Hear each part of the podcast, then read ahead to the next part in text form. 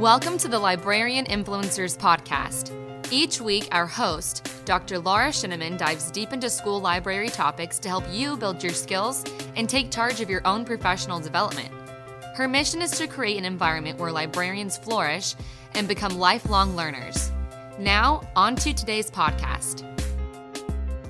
I'd like to welcome Jesse Braun as our special guest today for the Librarian Influencers podcast. So, Jesse, go ahead and tell us a little bit about your experience in education and, and in the school library. Well, um, I haven't been a school librarian for all that long, to be absolutely honest. It's wow. been a fascinating process. I um, I was a classroom teacher for almost 20 years. I taught uh, English and history primarily, okay. but I also um, have been used in uh, some private school settings to teach math and science, which are not not my areas of expertise or my preference. Okay. I'm a middle school teacher, and um, in 2012 I got my MLIS. Okay. And immediately started looking for a school library that I could uh, call my own. Mm-hmm. But California is not great for school librarians. Okay. And what I what I found was that while there were occasional positions that came up, there weren't any that needed a middle school librarian. Huh. And um, so that was a that was a really it was a difficult difficult nut to crack. And I had been uh, working as a um, teacher on special assignment for technology okay. in the Beverly Hills Unified School District advising teachers on how they could implement technology and using some of my library skills as far as research and, and information literacy yeah. in delivering listen, lessons in people's classrooms. When i was told that the school district was going to completely reorganize and open up a middle school for the first time. And so i started taking meetings with various people on the district level. And then I, I found out who was going to be the principal and I started taking meetings with him. Mm-hmm. And I really sold the idea that what they needed was not just library technicians, which is what they'd been using on the elementary level, but they needed a credentialed and certified MLIS teacher librarian in that library because the way that the world was going, the way that information literacy looked, the way that digital literacy looked, that was something that the school district really needed to get out in front of. And so they kind of created the position for me. Right. And I was in my first year and I was building that program and I was building that collection. And we were bringing in books and we were kind of doing all of that work when COVID hit. Okay. And, and then, yeah, and then we got shut down. Yeah. And um, that became its own adventure because we were told that we were going to reopen uh-huh. um, at some point, and that the kids needed to return the previous year's textbooks, that we needed to process them, that we needed to recatalog them over the summer, and that we needed to be ready to turn them around and get them back in the kids' hands without exposing anybody to anybody else due to COVID. Oh my and it was that it was that juggling act. Yeah. That um, that occupied my summer and the beginning of this school year and that was i think a big part of what brought the pta into the uh, process and made them aware of what we were doing in a really uh, active way. Okay. and that coordination ended up kind of moving in a, in a direction that was really fruitful. And, and in the end they nominated me for the ala award the I Love My Librarian Award, which was a huge surprise. Yeah, and then so, that, congratulations on it. That's what caught my eye. You know, I was reading through the the nom- people who were awarded that um, I Love My Library Award, and that's that's amazing. So tell us a little bit about that award for our audience who who may not know very much about it. Well, I I have to say I didn't know very much about it before. Yeah. Before I was told that I was being nominated for it. Okay. Um, it's it's a service based award where the community and the patrons of a given library nominate a given librarian okay and the the concept behind it seems to be that any librarian that has an mlis in any library pretty much of any kind mm-hmm. can be nominated for that award okay. um, but it, it needs to be supported by and and uh, the nomination needs to come through the patrons of the library. Okay. And so in my case, it was the PTA in, Yeah. in my school district, in my at my school at my campus, who That's uh, heard, heard about the award. Because it's kind of Yeah. like a reader's choice or a viewer's choice, but this is like patron's choice. I'm not sure what to really call it, but how exciting that they would do that. So what um do you know anything about it? Like what did what they might have said?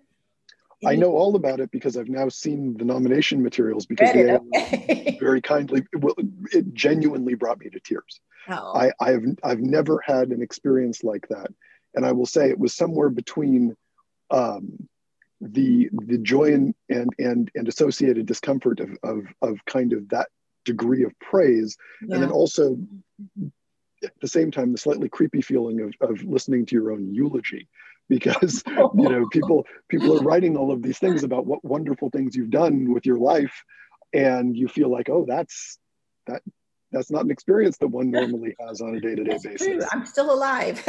yes i'm i'm still here uh, i'm just getting started yeah. um, but it was it was very strange i mean it's beautiful what they what they wrote they they got together i believe that the way that they organized it the pta was that they put together a google form okay. and they distributed it through their newsletter and um, teachers received the newsletter administrators received the newsletter the pta members received the newsletter and so people would log into the form and they just put in their remarks Mhm. and the pta then uh, put together the remarks and put together some kind of um, connective material Yeah. and every every once in a while i'd get an inkling that something was going on because i'd get a phone call from somebody saying is it accurate that this happened or that that happened or that these uh, can we make these statements about the library and at the time i thought they were writing an article about Yeah. me Yeah. you know which which was uncomfortable enough but Yeah. um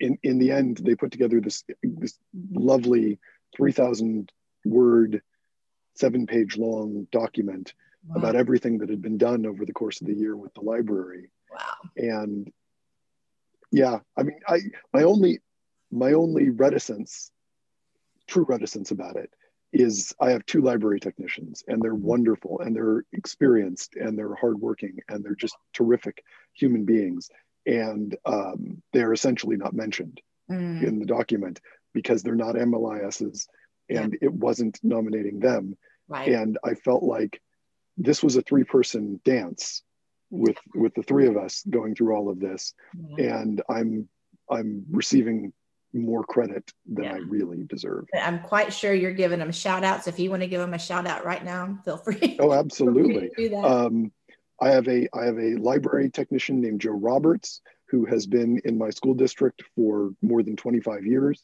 Wow. she is extraordinary she is extraordinarily experienced she Mhm. has a deeply um, connected and unique rapport with all of the students and it's wonderful Mhm. And then I have a library technician named uh, Rachel Levin, who is truly the most organized and hardest working human being I've ever met in my life.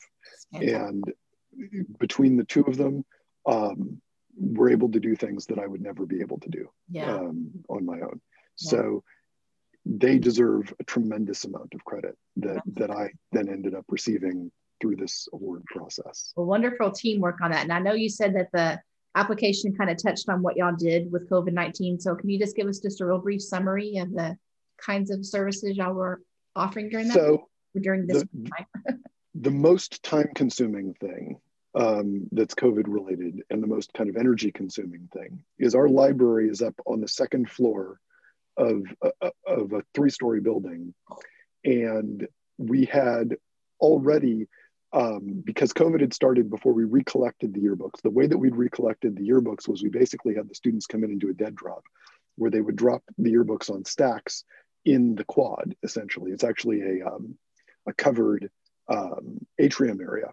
Okay. And so it's an outdoor atrium area, and the kids would come in and they would drop the books onto the stacks. We then moved the books up to the library for processing, which in hindsight was a rookie error and should never have been done. We should have kept them down in the in the atrium because what I ended up doing uh, midsummer, I started to get um, uh, concerned that we were going to have to redistribute these books. And I, I contacted the administration of the school Yeah. and I said, What do you guys want to do? And they said, No, the books really do need to be in the kids' hands on day one. And so what I said was, um, I can pre check all of them. So 900 students will pre check all of them and we'll stack them up, and the kids will come in and pick up stacks. And they said, Let's check with the PTA and see if we can get a step better than that.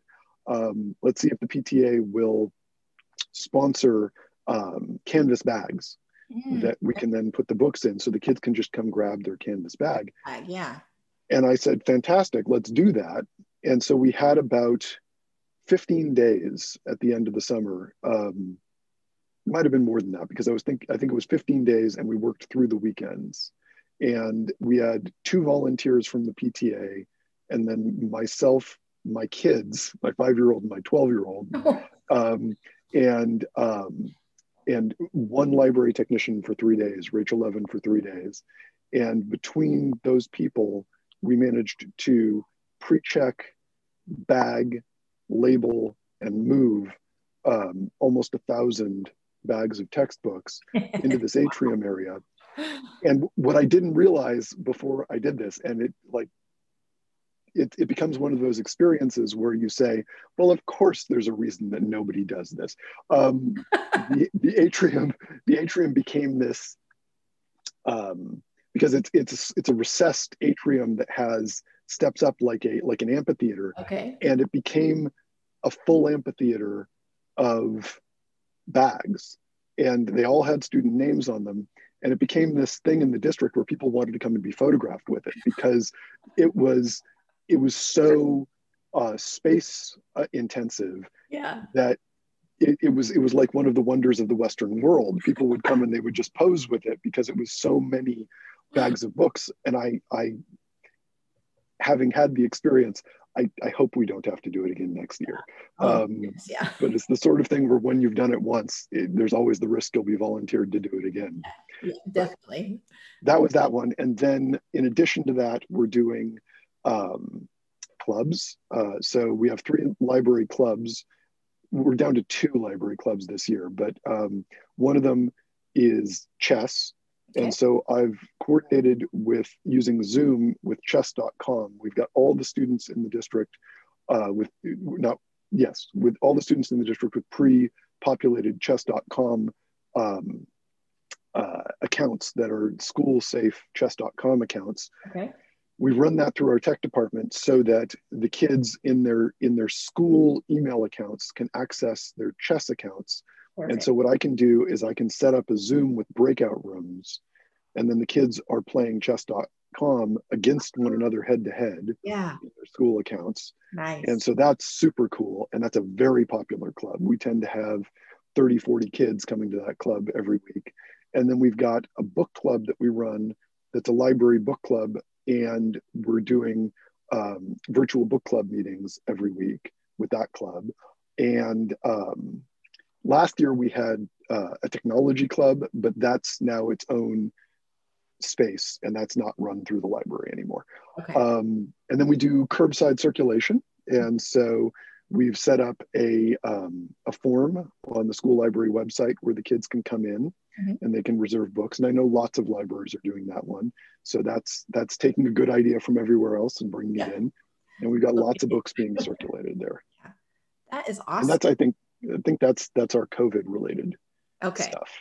Very good. Well, I can see why that would have been noticed, you know, on the application. That's awesome. And to think you were only just starting out, but what was at the start of your second year at that point? But yes but i mean it, it's been it's been craziness all the way along for us because our first year was occupied largely because we received 2000 boxes of unlabeled books oh from four different campuses and they basically said and here's your middle school collection via con dios just have a good time um, and so uh, i've actually worked my summers the first two years yeah. um, of this job uh, because the first summer was all cataloging and shelving, Yeah. and the second summer was all COVID prep and processing and bagging textbooks.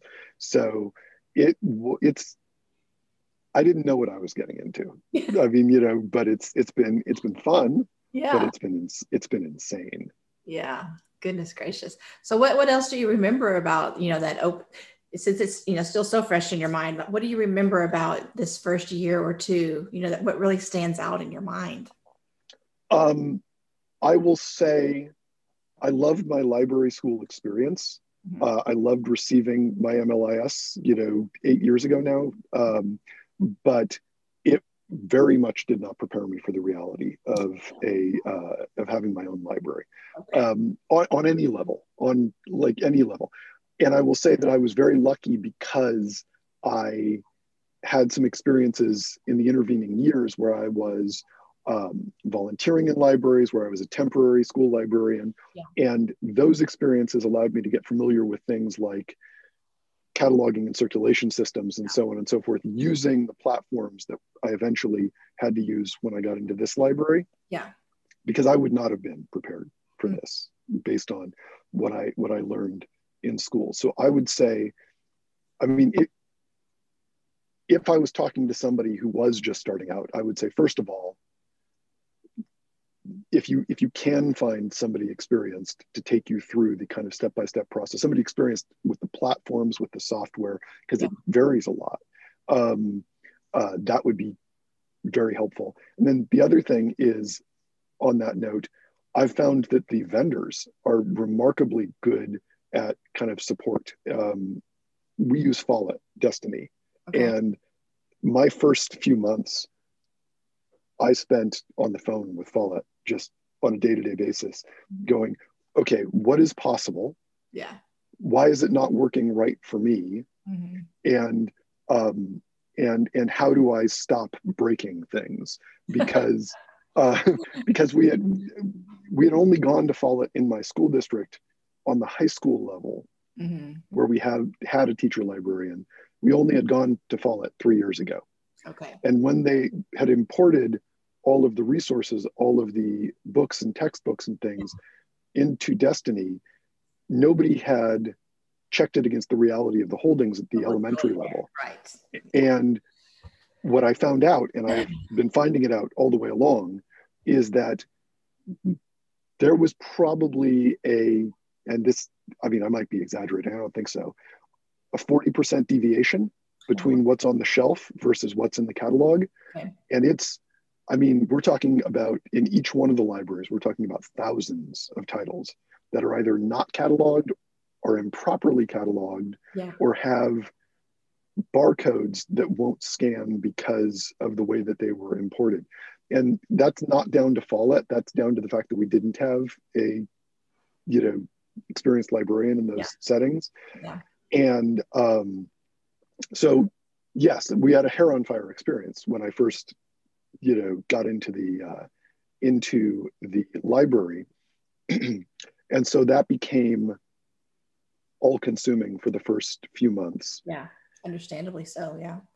And then there was the question of okay, we've sort of got things working from the level of circulation and we've sort of got you know the collection ready to go um, how do i build the library program that i wanted from the beginning that i used to justify my position. Mm-hmm. and because i was saying to people look we're we're all about information literacy and digital literacy and i'm coming from this this technology background as a technology teacher for special on special assignment. Right. What can i now do to demonstrate that? Like how can i be a, a um, contributing member of this of this faculty as a teaching teacher librarian? And so that was my second you know job and it started about i would say october november of last year of trying to carve out this space for myself with the faculty where i would say look don't just send me your kids assuming that we're going to show them the library mm-hmm. bring them in sit down watch what we're doing. We're going to do really cutting edge stuff in here because we have the resources in this district and we do. Like, I'm very lucky. My district is extraordinarily well resourced when it comes to technology. Awesome. And so we were doing things like we were setting up um, kind of lessons where we had a component that was an information literacy component that I would develop using Pear Deck that we deliver to the kids on student laptops and on a smartboard.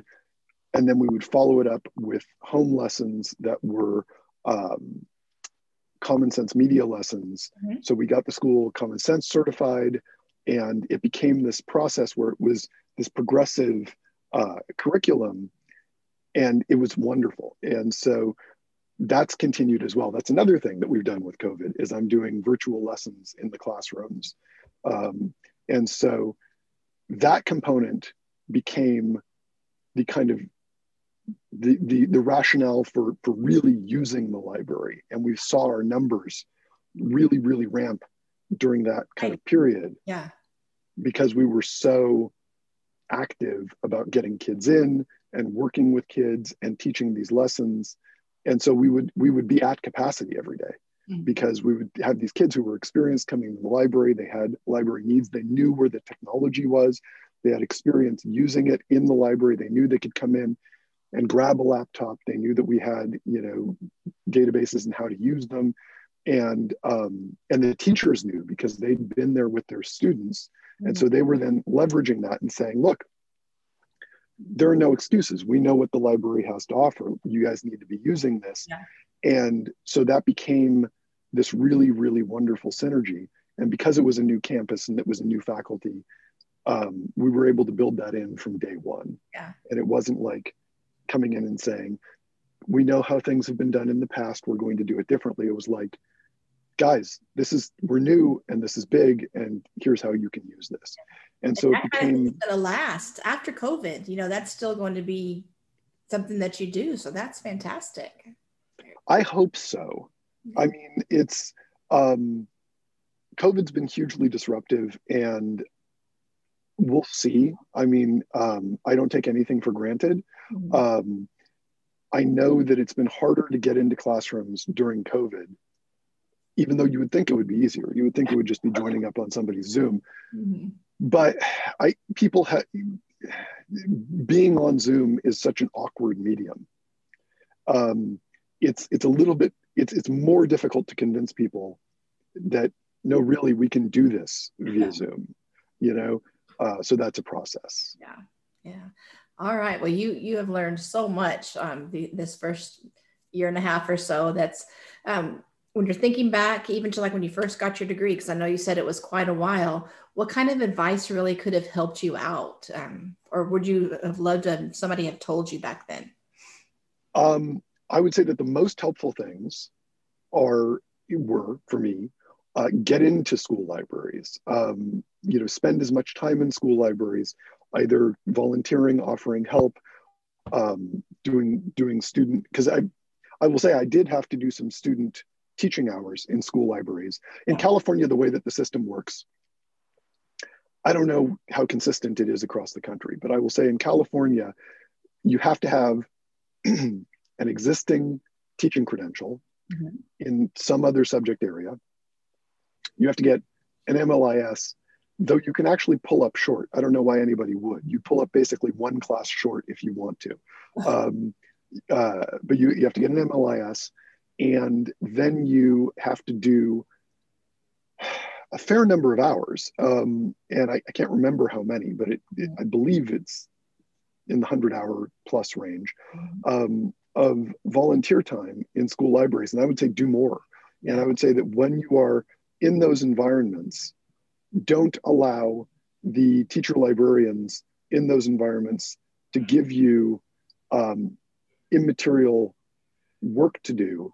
Really impress upon them that if you haven't had active cataloging experience or active circulation experience or active teaching experience in a school library mm-hmm. that those are skills that you need to cultivate yeah. and um, that would be the most value, the absolute most valuable thing. And then from my my own kind of personal experience, I would say um, be ready to jump and and and be ready to uh, to really sell the idea of libraries to um, school districts because in my state they really were they were letting libraries go they were letting school libraries go and they were they had written off the idea of school libraries as an essential part of campuses. And they're starting to bring them back now. Okay. And I, I don't know, I don't know whether it's going to be a consistent trajectory. And I don't know where we'll end up at the end of this process. But um, you really have to advocate and you have to you have to continually be out there um, doing outreach mm-hmm. uh, because people don't stumble into school libraries the way that that we might have. Mm-hmm. Um, it needs to be an active thing that people need to knowingly and actively go and use this resource. Yeah. And so, really, be your own be your own best salesperson for yeah. the school library. Good point. Very good. All right. So you've given us a little hint about like what you're currently doing. You know, you talked about the textbooks, the curbside, your clubs. Is there anything else that's really kind of consuming your time right now? Yeah. I mean, the biggest thing that's consuming my time right now is this realization that even though we've got a circulating collection that will circulate in the computer, it is not necessarily reflected by our holdings on the shelves. Yeah. And that makes curbside really difficult because what we'll do is we'll get kids who are reserving books that just don't exist they anymore. Don't exist, yeah. And so we're doing a we're doing a full inventory. And so we're we're scanning every book. Um, and in those cases where we're finding things that are improperly cataloged, we're fixing them. And in those cases where um, where things aren't there, we're getting them out of the system. Mm-hmm. And so that's, I mean, that's super time consuming. Yeah, um, but worthwhile, extremely worthwhile. Yes. I mean, you got to do the little things for the big things to work, you know, and um, uh, I would say that that's something that's been aggressively uh, accelerated by COVID because not only do we have the time, mm-hmm. um, but we, um, not only do we have the time, but we we have the the impetus because with the curbside circulation, there needs to be a one to one representation of the uh, of the of the collection in the in the catalog in a in a way that you could sort of get away with with the kids scanning the shelves. You can say, "Oh, it must it must be missing somewhere," or "We'll just look for it for you." When in your heart, you know that it's probably it's been stolen or wandered off. Um, but then the other thing that has come up recently and this is actually since the award, is um, we got a lot of local libraries reaching out to kind of um, local public libraries reaching out to try to plan things with us um, where we create some synergy and we plan things together oh. that um, could be uh, could be COVID related or it could be longer term. And yeah. so I've been talking to our, our local public library in Beverly Hills, the school district's Beverly Hills. I don't live in Beverly Hills, but the school district's in Beverly Hills. Okay. And um, the local public library reached out and they said, we're looking for things that will engage our middle school level students that use technology that, that may not necessarily use library resources directly, but that we can support with the library and that we can, you know, bring kids in from the middle school in some way and make them active in this in this way and i will say you know in the greater los angeles area covid's out of control mm-hmm. and we are um, there was an article in the new york times about two weeks ago about how this is where i live is the most dangerous place in the united states to be wow. um, as far as it, it's urbanized and it's out of control and you just we have we have no uh, no grasp on the situation, and our hospitals are overwhelmed, and it's absolutely terrible. So, what you don't want in this situation is you don't want to float ideas where you're going to put people at risk. Yeah. And so, we've been talking back and forth, the uh, public library and I, and I suggested to them that what we could do is we could get QR codes and we could um, use uh, either uh, Goose Chase, which is an app for scavenger hunts, or um, we could use even um, what is the one? I'm, I'm blanking now on the name of the app. Uh, oh the, well, but the paid one, number. The paid one is the Vinci. I don't know if that's the one you're thinking of. No, I'm, I'm actually. Um, it's one of the one of the big uh, school apps where the kids can post videos and images and their own commentary, and the teachers will receive them. And it's basically a closed social network for schools. Okay. Um, but I, I, will get back to you. Mm-hmm. Um, but the the upshot is, uh, I was saying we could get some QR codes and we could put them on little placards around town, and they could have literary or library related clues associated with them. Fine. And we can do a scavenger hunt mm-hmm. where we bring kids in and we we can have prizes and it can involve books and it can involve library resources and technology and so they're really excited about possibly developing something along those lines yeah. so there there are ways that we can be really kind of fun and relevant and and a hub of the community mm-hmm. even though we can't get people physically together yeah. and so being creative about that is a is a big thing looking forward, at least until we're done with this pandemic. You know, um, yeah, Flipgrid. That's the name of the app. Oh yes, okay, yeah, Flipgrid. Yeah, I know that one. That's a good one. All right. Well, Jesse, you have done so much. I can see I can tell that your school has had a huge impact, you know, from you being there with all these things that you've implemented, you know, that didn't happen before. But tell me a little bit more about how do you, how would you describe to someone the influence that a librarian can have on a campus? Libraries shouldn't be just a place on the campus.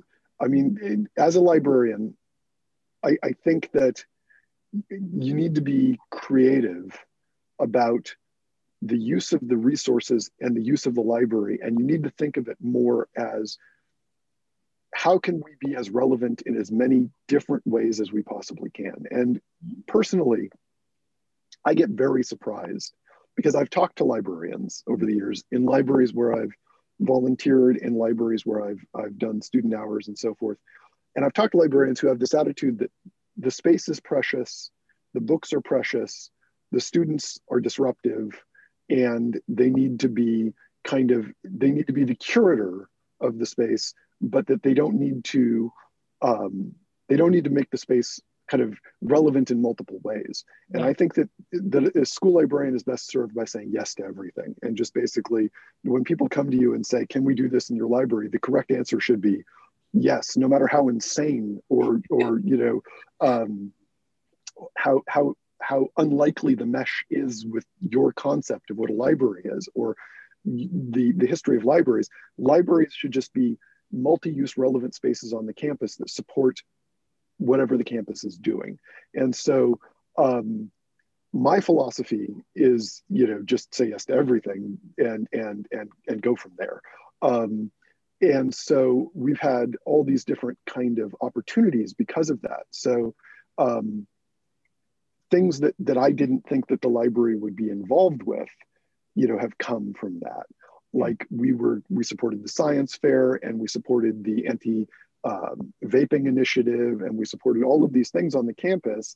Um, events, you know, like like we were one of the hubs for the schools before before COVID, the schools kind of back to school night and so forth. And we tried to be present and we tried to have me or one of the technicians playing a central role in all of these events and your organizing role yeah. so that we could just speak up and say look we can support this and here's how we're going to be creative with this mm-hmm. and i get really excited personally and it's not something that we've been able to implement yet when people do things like i love that when people when people have hybrid maker spaces libraries and things like that i love that i love when people have like a 3d printer in the library and they make it available to patrons or students. I love the kind of mixed use library model where people just turn it. I, I had a I had a library professor way back when I got my um, MLIS who was uh,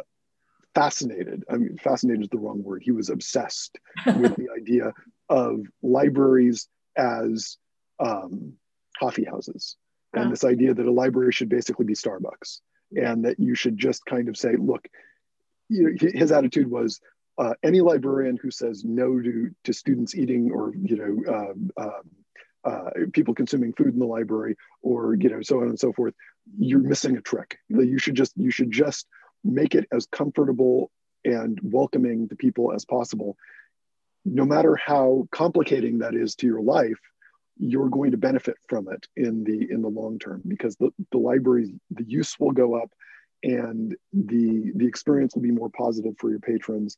And as long as you don't have squirrels you know or raccoons moving into the library you know you're going to be fine. Yeah. um, so I, I i've taken that to heart you know and i think that that is um, something that we you know support in our in our library to a degree. Um, so yeah i mean there are just so many ways that libraries and school libraries specifically need to be relevant and there are so many ways that, that school librarians can make themselves relevant that are just outside the box yeah. and so um, yeah and i mean if you don't if you don't have a background in technology and i and i say that I, I do and it's it is a benefit to me that i have this background in technology um, that that needs to be a growth area you know um, because uh, that's where people are consuming the majority of their information. And if you can't support your patrons as they learn to kind of navigate that space, um, you need to work on that because, and, and it's something that I work on every day. I, I, I spend a huge amount of time mm-hmm. thinking about the way that, that my library can support my students who are just right at the point where they're becoming sophisticated enough to make those sorts of judgments about you know um, about about about um, reliability and misinformation and disinformation. Mm-hmm. and they all have cell phones and they don't really have the filters that they're going to need to develop as human beings to kind of navigate that. And so that's i mean I, I I think about these things all the time. So this becomes it's kind of an obsession for me. I can tell, but that I mean, what an awesome thing, and I mean that's really going to make a difference in their lives now, but also in the future. You know, for everything that they're doing. So that's great. So when you're looking to the future, and let's say post COVID, um, is there any kind of thing that you're starting to think about now that you want to work on? Um, yeah, I mean, yes, actually. Um, uh, my school district has a lot of technology on the campuses and it, it creates a very kind of welcoming space for kids to use technology. But what they don't have, or what they do, what rather, it's a double edged sword, I should say. What they do is they lock down the technology fairly aggressively so that kids can't do things like get onto social media oh, okay. and so forth. And um, so we don't even the teachers don't have access to social media on the district devices. And while there is some district level support for that, I feel like the library needs to have its own social media space and its own outreach, and we don't have that. And it's something where it, it's always been about number three or four on my list of, of urgent priorities, you know, for the last two years because everything else has come up. Um, but it's something where I feel like I need to start exploring that as a, as a, as a, not only as a um, kind of proselytiz- proselytizing, that word's not going to come out of it, as a way to proselytize um, uh, on behalf of the library, um, but also as an instructional tool yeah. and as an outreach tool. Yeah. And it needs to be something where um, I feel like I can support the kids as they navigate that space, but also something where I feel like, okay, this is a useful space for the library. Yeah. Because it hasn't been up until this point. And so that's something I've been thinking about. So I've been thinking about that a lot since the beginning of COVID. Yeah, you're right. It's a great advocacy tool, you know, like you were saying, but it also is such an awesome teaching opportunity. You know, it brings up those teachable moments. And I know I've seen a lot of high schools and middle schools where they actually incorporate you know some of that social media stuff you know into the lessons even that they teach with digital citizenship and um, different things but you've talked a lot about information literacy so um, for a listener who might not be familiar with that phrase hopefully they are but if the case are not how would you define information literacy how would you describe that first of all, I would say if you're a librarian and you're not like thinking about information literacy all the time, please start. Um, because I, I kind of feel like all teachers should be thinking about this all the time. And this should be a central part of our of our of our discourse as educators because we're in a society that is is at a transitional point when it comes to information literacy. We have more information kind of pouring into our heads on a day-to-day basis than any human being in human history ever has. We have access to more information than any human being ever has. And the problem is because we've democratized access and because we've democratized the creation of information, what we what we need to do now is we need to develop the critical skills to be able to navigate that in a way where we don't get lost yeah. where we don't where we don't fall down rabbit holes that lead nowhere where we where we are all speaking the same language mm-hmm. because i can say with great confidence we are not right now and and this is true across every aspect of society this is not something that is explicitly political though there is an element of that this is true in every aspect of our lives. There are things that we are exposed to on a day-to-day basis that have just not been vetted well and they don't correspond with any sort of empirical reality. Mm-hmm. and there, there are levels that this plays out socially and there are levels that this plays out um, uh, as far as politically and there are levels that this plays out just educationally. And i feel like our students need to be confident that they can take a piece of information and they can make a judgment they can make a judgment about whether this is a piece of information that they should be using to uh, create the foundation for some sort of judgment or idea um, that, uh, or as the basis for some sort of research that they are doing, whether it is a reliable piece of information, whether it is a useful piece of information. Yeah. And so the tool that we use at the middle school level very aggressively is the CRAP scale, whether something is current, whether it's relevant, whether it's accurate, um, and what its purpose is. Um, and that is a rubric by which my students need to learn how to approach every single piece of information that they that they find. Whether they find it through a, a mainstream source or whether they find it through just a, a raw web search they should be able to look at that piece of information right. and say okay is this something that I want to be using as, as a source of a judgment that I'm going to make about the world? Mm-hmm. And so, and, and I will say, this is not something that, that stops with middle school students or high school students. Exactly. Information literacy is a, is a life skill that we all need to work on um, because Lord knows the world would be a different place right now if we if we all had better information literacy skills.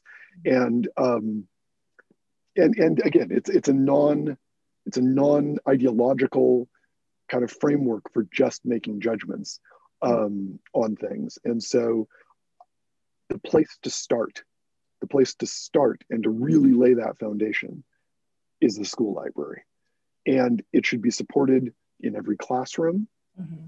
in every subject, at every grade level, from the time the kids are old enough to start to make these, you know, judgments. Yeah. And it should be an everyday thing, and they should be reminded of it every day. Yeah. So for the librarians who are new, they're like you, but but you already have this in place. What would you tell brand new librarians? Like, how, what would be like a starting step, you know, to get to get going with information literacy? Um, I would say that if you want an easy place to start. Um, the easiest place to start is by breaking out the information literacy lessons from uh, from places like Common Sense Media. They have a very good one. Um, Media Matters has a very good one. They've got canned materials that you can start from. Um, take a look at them, see if your district will formally adopt them. Yeah. Uh, that's a great place to start because if you can develop an adopted library curriculum, it becomes something where it's got the power of kind of institutional support from your school district. Mm-hmm. That's a great way to go about that. I will say I tried to do that from, from day one. My school district has not formally adopted those for a very strange reason because because they're free and my oh. school district can't formally adopt anything that doesn't cost them money. Really? Yeah. they have to buy a curriculum. That's what adopting means in my school district. I would say that it, if, if you can if you can negotiate with your district or your you know um, institution to, to, to create some sort of language on the district level that, that formalizes those, that would be great. Um, but uh, those are great places to start. Um, and then just, I mean, read up. I mean, start start really digging in because there's a lot of really amazing stuff out there. Mm-hmm. Um, and this is not, this is, I mean, I will say, I know that I know that I come to this because I feel like this is something where we are badly off track, you know, it, societally, and we are badly off track um, uh, historically when it comes to information literacy. But this is not a modern problem. This is a problem that has existed for as long as there has been information. Mm-hmm. And so you can actually make this super relevant historically and you can create curriculum that you can deliver with your history classes when you talk about things like yellow journalism yeah. and when you talk about things like um, uh, the um, the experience of people when they heard uh, the radio broadcast of War of the Worlds, which I will say I love this because this is a this is a double edged.